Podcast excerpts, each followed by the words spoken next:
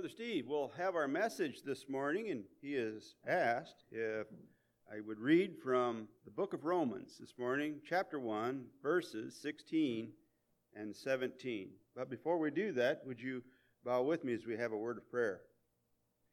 Father, we again come to you thankful, thankful people, Father, that we have the opportunity and privilege to be children of yours and to receive now instruction from your word. Father, as we read these words, as we hear these words, help us that we can hear what you would say to each of us. And Father, we pray too you would help us to put it into practice. Help us to do those things that would be pleasing to you, that would uh, have a positive effect on the world around us, and that many others might come to know you through the words we hear and uh, understand and put into practice. We thank you for Brother Steve and his ability to put together these the lessons that uh, we can be better equipped. So we ask your presence with him this morning. Bless him in his remembrance and his presentation that he might accomplish your will. Father, we recognize you alone as the supplier of such wisdom, so be with him and work powerfully through him. These things we thank you for and pray in Jesus' name. Amen. Romans chapter 1, verses 16 and 17. Paul writes, For I am not ashamed of the gospel of Christ, for it is the power of God to salvation, for everyone who believes, for the Jew first and also for the Greek. For in it the righteousness of God is revealed from faith to faith, as it is written, They shall live by faith.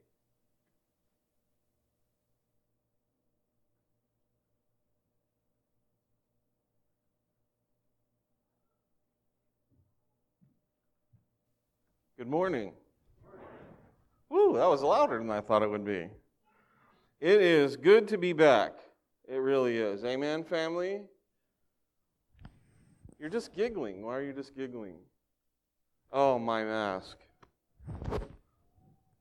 Thank you. Anyway, it is good to be back. As I understand it, um, there are, if you look at the weather forecast, none uh, of the days coming up are scheduled to be 105 degrees. So I'm excited about that because it was very hot in California. All right, are we up on the screen?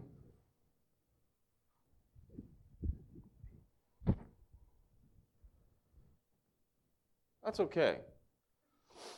Thank you all for coming today and for wearing your mask. And Gracie's not here today? Is Gracie not here today? Well, a million thanks to her and to all of the Cornett family for supporting us in uh, supporting the fifth Beatle, the fifth member of our family.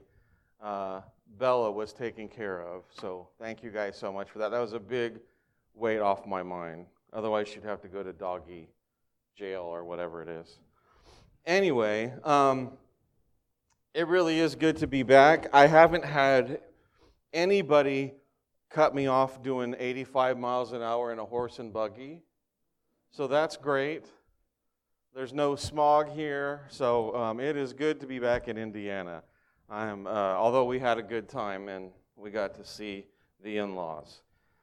Anyway, um, what I wanted to talk about today, I wanted to, I was thinking about this before I left, but it struck me more as I uh, went back to California. And I remembered how, even in the 80s, there was this sense of, you know, God speaks in many ways. You can't, it, you're arrogant if you think you understand God and everyone else is wrong. And that's something I think that's deeply rooted in our society today. That if you claim to know anything about God for 100% sure, then that just shows that you are arrogant. And that is one of Satan's many lies. Because, well, now we're getting into a postmodernist society where, well, if we can't know anything about God, maybe we can't know anything about anything. So if I see the world as having a pink sky, then maybe it does, man. And maybe it's because I went to the, the uh, pharmacy with the green cross. That may be why I think it has a great pink sky. Thank you for laughing at that. I think Linda laughs mostly like, What are you doing up there, Steve? Stop making jokes like that. But I want to kind of challenge that because one of the things that has occurred is I remember, well, let me go back a step. Have you guys heard of the interwebs? Are you on the internets? Nothing? Okay, thank you again for laughing, Linda. It's hard, it's hard going back into it. Um, the internet, like I'm old enough to remember when we didn't have anything electronic, and the internet, for those of you under the age of 25, is like a new thing. It doesn't seem like a new thing, but it is uh, to people like me. And what you don't realize, young people, is how much your world changed after the World Wide Web became a popular thing. Because when I was growing up, if you met a cute girl at camp, you had to write letters to her. And if she lived in a town far away, you could maybe once a year convince your parents to let you call long distance to talk to her. It was really cringy in retrospect. Just I wish I'd never done that. Anyway, but on the other hand, it, it, the long game, it did work out for me because uh, Linda and I got to know each other at camp. So I'm all for camp romances. That's not what this sermon's about. Let's move on. So nowadays, by contrast, you can like hang out. I was playing Call of Duty with Russians the other day. That's weird. I have contact with people from Asia regularly. This is, uh, this is a thing. If you, if you get on YouTube, are you on the, okay, I'll stop that joke. Are you on the YouTubes? Um, you can watch videos from literally every, anyone in the world. So, my world growing up in a town of about 10,000 people, um, which was a small city in California, obviously, was like the only reality I knew was what took place in those city limits, kind of. And sometimes I'd go to the neighboring city where I didn't know Linda lived because we were young, I didn't know her yet. But that was pretty much my whole world was whatever was around me. Anything I knew, I probably knew from watching a TV show or going to my local library. Well, once the, the world became global, now all of a sudden we have all these new voices. I'm not just talking to people who live within a couple miles of me. I'm talking to people on the other side of the globe, and that has changed the kind of things that are coming into my brain. And so, for those of you who aren't old enough to remember a pre World Wide Web time, your world has been changed in that you live in a global community. You may not think you do. I'm, I'm stuck in a little town in Indiana like. Well, that's not really true. You, you're part of a global community now. Everything reaches around. And so, with that, increasingly, now California was like this before the World Wide Web. California has a lot of people coming and going from different parts of the world. So there's, there's uh, lots of influences from Europe, Asia, South America, Africa, in California, in the coastal cities, more than here in the Midwest.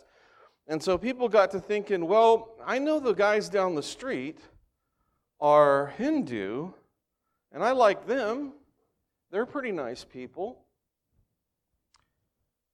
They, they grew up with Hinduism, and how do I know if I hadn't grown up as a Hindu that I wouldn't be Hindu? And you start to ask those questions like, why do I believe what I believe? Am I a Christian just because my parents were Christians? And so people started asking these questions. And so it's like, okay, which of these do I really believe? And maybe they have a right to be angry with me when I say I know the truth. And so I think in today's society, people think, well, believing in the Bible, that was what people did before the world was global. That was what people did before we had more influences so that we can be smarter now to know that there are other things besides the Bible to, to teach us. And that is one of the things I, uh, of all the devil's tricks, one of the tricks that he uses a lot is this is new.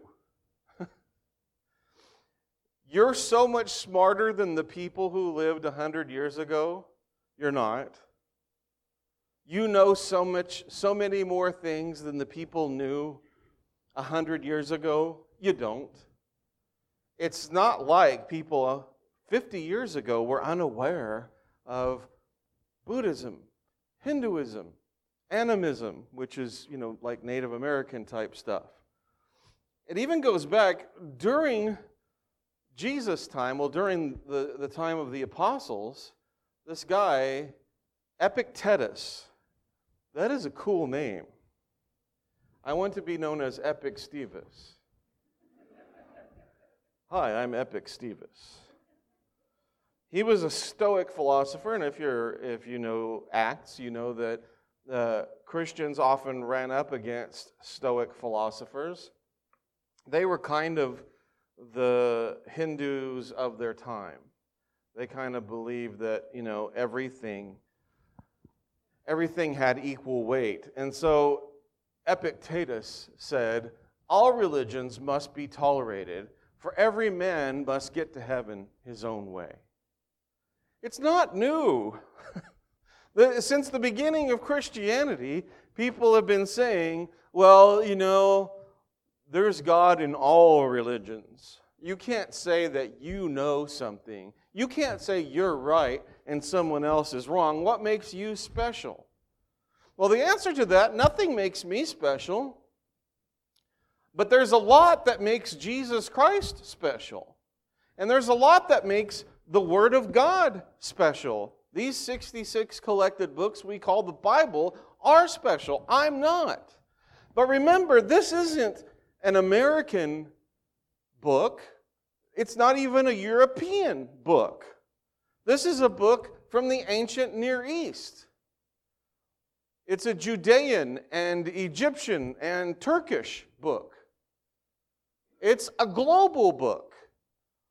This isn't something America owns. It's not something that came from Europe. It came from God. And so, yes, I think the words contained in these 66 collected books are Holy Scripture. And I have a lot of reasons for believing that. And I'm not going to go into a defense of the gospel, a defense of the fact that Jesus Christ rose from the dead, which is a fact. I can tell you, I experience God in a way that is supernatural on a daily basis. Not every day, I, have, I must confess, but I have supernatural encounters of God's presence because God is increasingly giving me eyes to see his supernatural presence in the world. God isn't, as the Stoics thought, just off somewhere where you can't talk to him anymore. He is here, standing next to me this morning. He is here, involved in our world. And because I know Jesus Christ rose from the dead, because of, of the, if you, if you bother to read this with your spirit, then your spirit contacts God's spirit, and you will understand that this book is different than the other books. You will know it you will understand it. All right, I, that's getting too far off. Let me rein it back in. Let's go to this guy, Tenzin Gyatso. He is, uh, his original name was Lano Dondup. He is, as you might know, the Dalai Lama. He's a manifestation of one of the benevolent gods come down to earth. And here's what he says All religions try to benefit people with the same basic message of the need for love and compassion, for justice and honesty, for contentment. So, that first, this guy actually represents a very Hindu view, which is all gods are real. Which, by the way, that doesn't, I won't get, get into that, but that can't be. Buddhists would say no gods are real, but what they teach is what's important. And even Albert Einstein, who, as you may know, was Jewish and uh, a physicist, said all religions, arts, and sciences are branches of the same tree. So then, which of these books, how can we say one book is more important than another one? Well, I've given you some of the reasons that we can say this book is more important than the other books. But first, what I want you to realize is how pervasive in our culture the assumption is that all religions are the same. If all religions are the same, why do people so violently not want me to be a Christian?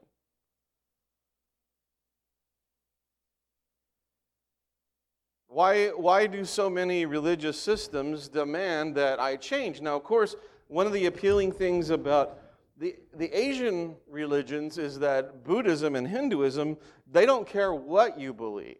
Because in Hinduism, all gods are real, and in the Buddhist religion, nothing on earth is real. It's all just an illusion meant to trick you and cause you pain. That's an oversimplification. But if there is a creator of the universe, and there is, by the way, any four year old can tell you the universe was created, and you have to do some pretty big mental gymnastics to try to come up with the universe has always existed. It's just silly. If the world, if the universe was created, then it means it was created by a creator.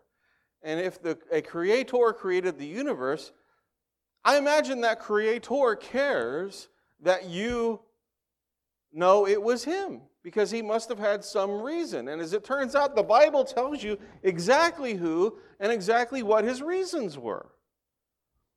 Other religious systems really don't do that.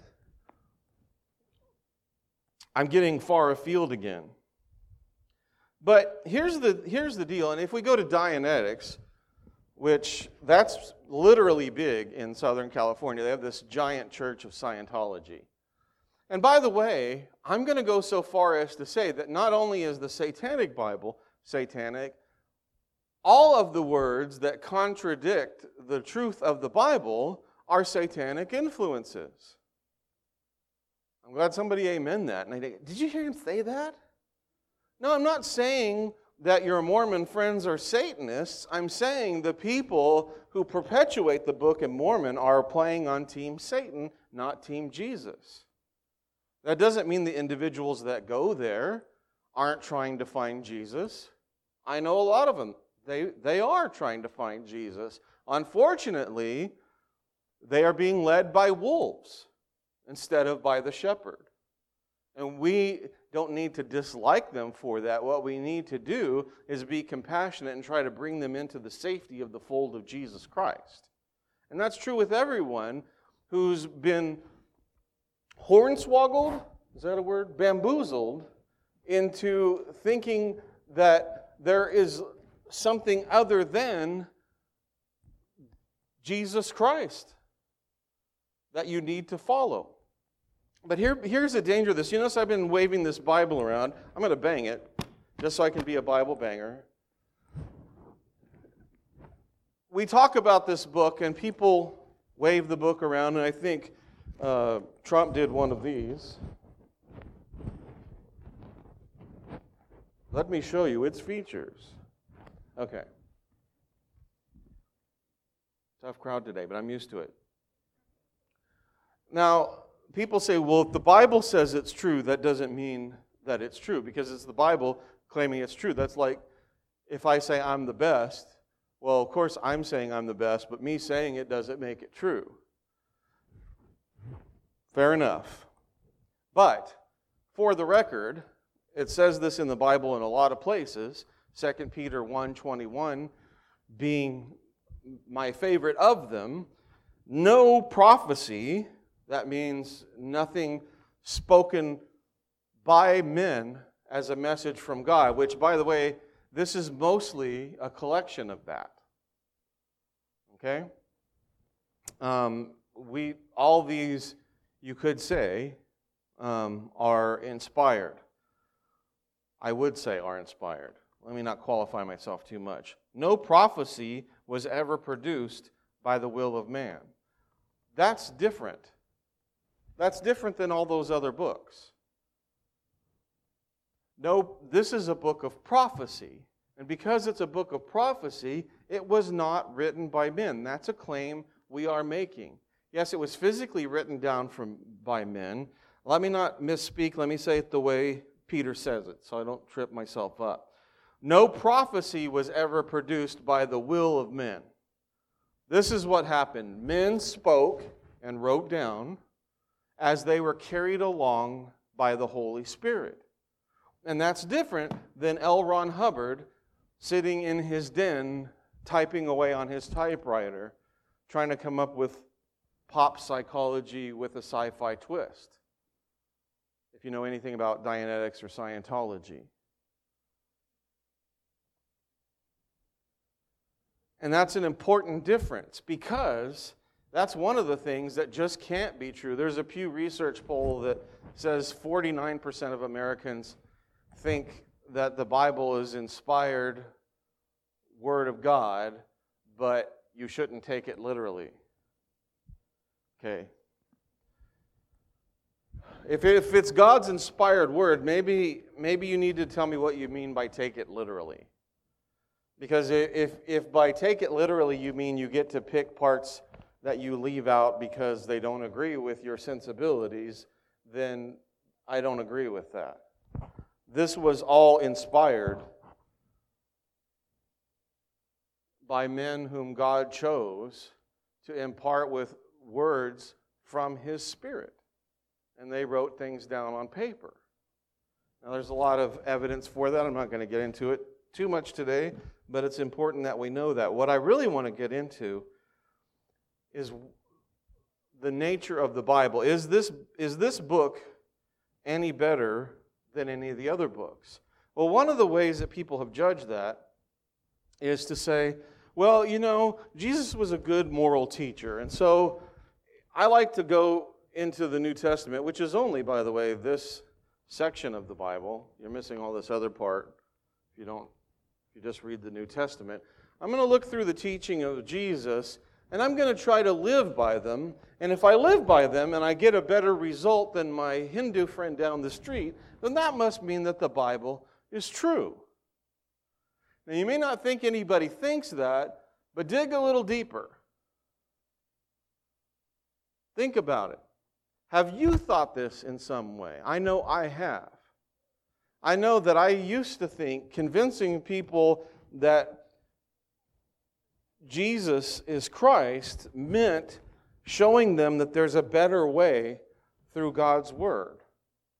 And I've reduced God's words to just being this book. I've reduced God to just being this book. And I've seen a lot of Bible worship in the brotherhood. We don't worship the Bible, we worship God the Father.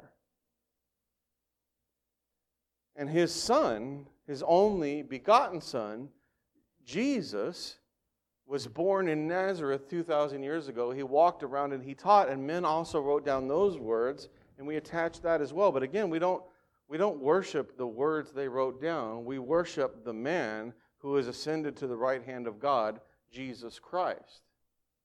And that's an important difference because if you're just comparing this book against those books, then you're playing the devil's game. And I'm tired of playing the devil's games. Because this isn't about let's line up all the philosophies and find out which one works best. Because then you're denying the whole point of reading this book. And that's because this book is not a way to live, this book is a tool that is part of your relationship with God the Creator that you have through Jesus Christ, His Son, in the presence of His indwelling Holy Spirit. Let me say that again. This Bible is a tool God uses to help facilitate a relationship between Him and you that was made possible by the man Jesus of Nazareth, who was the Christ. Through His Holy Spirit, which is, this book is full of the markings of His Spirit. Now, it's important to realize that because, well, let me go to 2 Timothy. 2 Timothy chapter 1.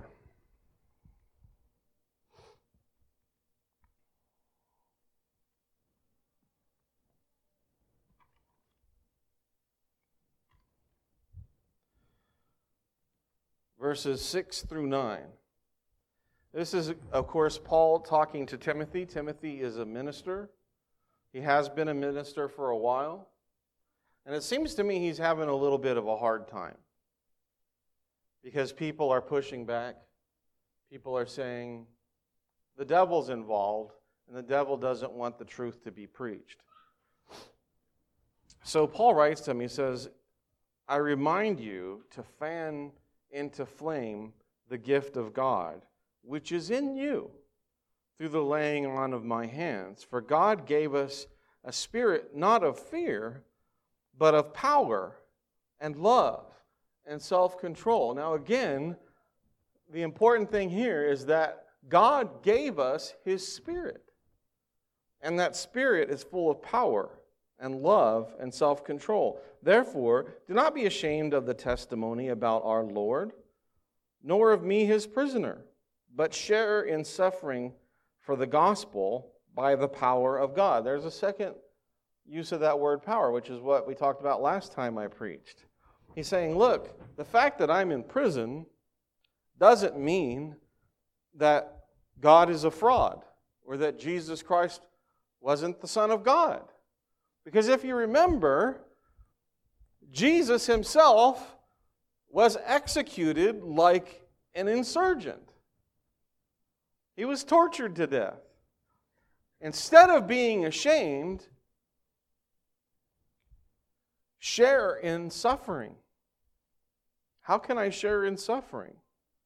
Well, suffer for the gospel, and you can do it by the power of God who saved us and called us to a holy calling, not because of our works, but because of his own purpose and grace, which he gave us in Christ Jesus before the ages began. So I had a picture of a mountain there at the beginning, and we have to look at this as at a high level. If the universe was created, it means it was created by a creator. And that creator probably had some purpose. The Bible reveals he did have a purpose. He had a purpose since before he created time. That's a, the best way to really translate the Greek there. Before eternity began, God had a purpose and it may, it may look on the outside like someone's in jail or someone's being nailed to a cross, but if you look at the power, the power of that man tortured to death to change the world, the world you live in is predominantly a Christian world. The good things in this world are the Christian things in your world. I'm telling you. People who say, well, we can't do this and we can't do that, and you're going to be canceled, and all that stuff, all the things they're saying are wrong. Most of them, they're saying they're wrong because their attitudes were formed by the miraculous power of Jesus Christ to change the world. So, let's go to Romans 1, which was our, our text, where Paul says, Yeah, I know people are throwing rocks. I know people are saying it's stupid. I know people are saying, How dare you claim to know the truth? How arrogant for you to claim you know the truth. Paul says, I'm not ashamed of the good news because because the good news, the words change people's lives and it teaches people to do better. No, that's not what he says. He says, I'm not ashamed of the good news because it's the power of God for salvation to everyone who believes. You get that? The gospel is not words to live by, it's words by which we live. The Bible has power not because the words are so well written, it has power because it is the power of God. So if you're just taking the Bible, if the only things involved are these pages and your brain, then it's no better than Dianetics. It's no better than the Quran. If, however, it is the power of God into your salvation, then that means what's actually involved is you and the pages and the Holy Spirit transforming you in the process of obediently learning what God wants you to know. And it's not the words in the book that change you, it's God that changes you.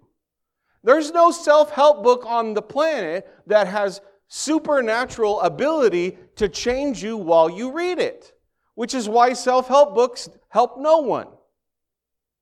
This is the only help book that's ever helped anyone for real. And it's not a self help book, it's a God help book. It's different because it's the power of God to salvation if you choose to believe. And what does choose to believe mean? Well, choose to believe means open your mind, your heart, and your spirit to accepting truth. If you're looking to accept truth, this Bible will burn your eyes out because on a spirit level, you can understand the truth of God, the power in the words that He had men speak, the power in the stories of God's love and purposes will burn a hole through you with the light of its truth. And if you're open to that experience, if you really want to find truth, this is where you will find it through here and through here and through here. Through the waters of baptism. That's where you will find truth. For in the gospel, the righteousness of God, verse 17, is revealed from faith for faith. As it is written, the righteous shall live by faith. He's saying what I just said, right? By faith, you can receive the power of God. To what purpose? To increase your faith. All right, moving on to 1 Corinthians. Paul's opening his letter here to the Corinthian church, which he has a lot to say to them in two different letters. But this is toward the beginning. He said, Christ didn't send me to baptize, but to preach the gospel, and not with words of eloquent, eloquent wisdom, lest the cross of Christ be emptied of its power. Are you hearing that? It's not eloquence you will find in this book. If you read John, if you can read Greek, which I really can't, but I can almost make it through John because it's written in Dr. Seuss level Greek. And that's about how good I am at reading Greek. Actually, I'm not even that far. John certainly wasn't eloquent, but if you read the book of John, if you read 1 John, 2 John, 3 John, if you read Revelation, you will be struck by the power given to John through the words given to him by the Holy Spirit, thoughts that he translated into language that he could write. But it's not because it's like, oh, wow, that sounds really great. Did you hear that? It had good rhymes. It had, I liked the bullet points. It was really great. We're not going to have any of that because if it was impressive, then people might say that its transformative power was because of the eloquence of the writing or the eloquence of the speaking. I'm not an eloquent speaker, probably, But the power of what I say is the power of God's truth. And I don't have to be eloquent in order to speak truth from my spirit through God's spirit to your spirit. Verse 18 For the cross, the word of the cross is stupid to those who are dying. Really? That's your Jesus? That's your God? you got to be kidding, right? It's folly, it's folly to those who are dying, but to us who are being saved, it is the power of God. That's the gospel. The gospel's not the words, it's the power of God. For it is written, I will destroy the wisdom of the wise, and the discernment of the discerning I will thwart. Where's the one who's wise? Who's the smart guy in the room? Where's the debater of this age? Has God not made foolish the wisdom of the world? Yes, yes, yes, He has. How many, we've been two, through 2,000 years of people, starting with people like Epictetus, saying, you know what, you're an idiot, and I'll show you how bad of an idiot you are. But Epictetus was wrong. Christ has changed hearts and minds. He has changed societies and governments to where children are important, women are important, life is considered a holy thing. Providing for those who can't provide for themselves, for the first time in history, is considered a primary function of human societies because Jesus changed the world. Not Epictetus, nor any of the other Stoics. The power, it wasn't Jesus' words, because it's not only Jesus' words, it's the Spirit of God that did it. It's the Spirit of God that does it today.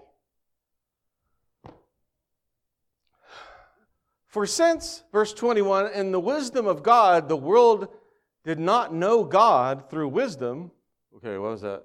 Paul confuses me sometimes. What does that even mean?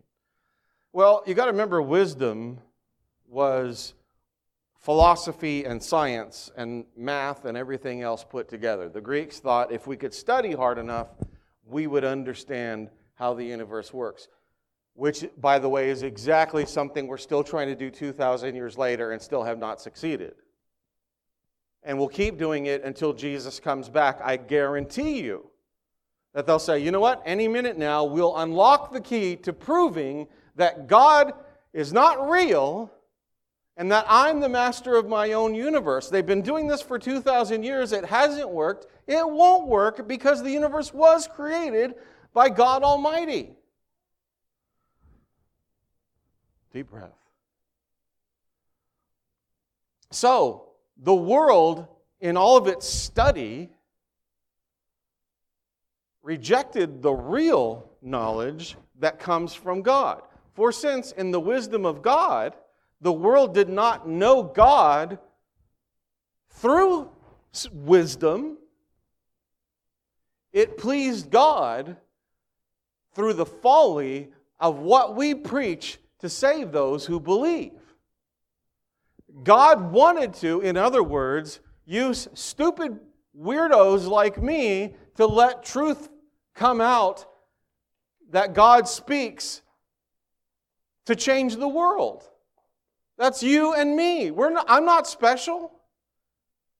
And only a couple of you in this audience are special. Just kidding, that's a joke. You're all special, okay? You're all special. But the point is, it's not because we're so eloquent, we're so knowledgeable, we're so cool, we have so many Instagram followers that our, our message is worth hearing. No, it's the, the nobodies that are preaching the truth. That's whom God chose to give his wisdom to. But we preach the Messiah tortured to death, which is a problem, a big problem for the Jews. They can't get past it, and it's completely stupid to the Gentiles, i.e., the Greeks. But to those who are called, whether they're Jews or Greeks. Christ is the power of God and the understanding, knowledge, wisdom of God. Because the foolishness of God is wiser than anything man has ever and will ever come up with. And the weakness of God is stronger than any strength any man has ever had or ever will have.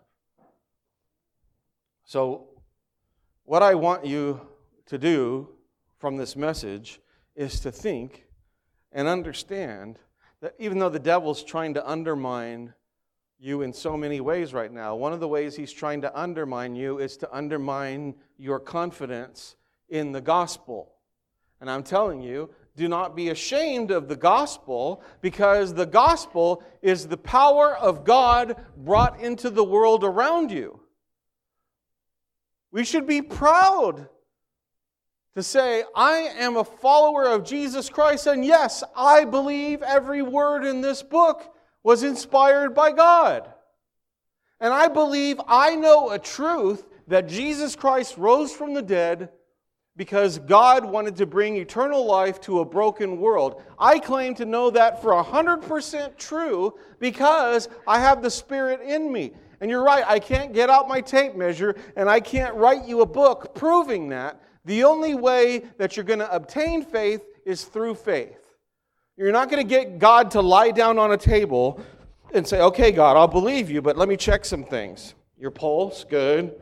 All right, I want to, hang on, don't fidget. I'll believe in you when I say.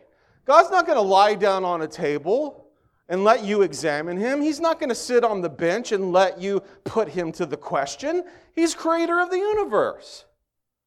How arrogant are you to think that you have a right to interrogate the creator of the universe? The point is, God is your Father. He created you, He created the world around you. He wants to have a relationship with you and every other human on this planet because He made all of you. And I confidently say, I know Jesus Christ in my day to day walk because of the transformative power He's had on my life in general and in my life on a daily basis. And I will say with 100% assuredness that Jesus Christ rose from the dead, and everyone who believes in Him and is baptized shall be saved. And I will say that proudly, and people will call me arrogant. And it's happened in the last week that people have called me arrogant. And I didn't go, listen here, buddy. Okay.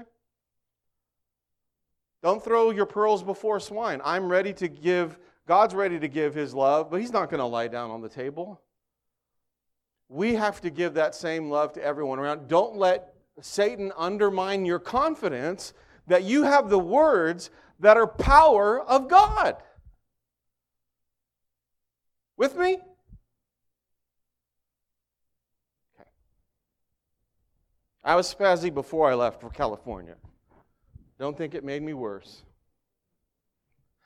But I'll tell you, it did this last couple weeks has, has made me see how badly Satan wants to undermine the peace that we should have. If you watch my Out of the Pulpit, he wants you to carry your guilt.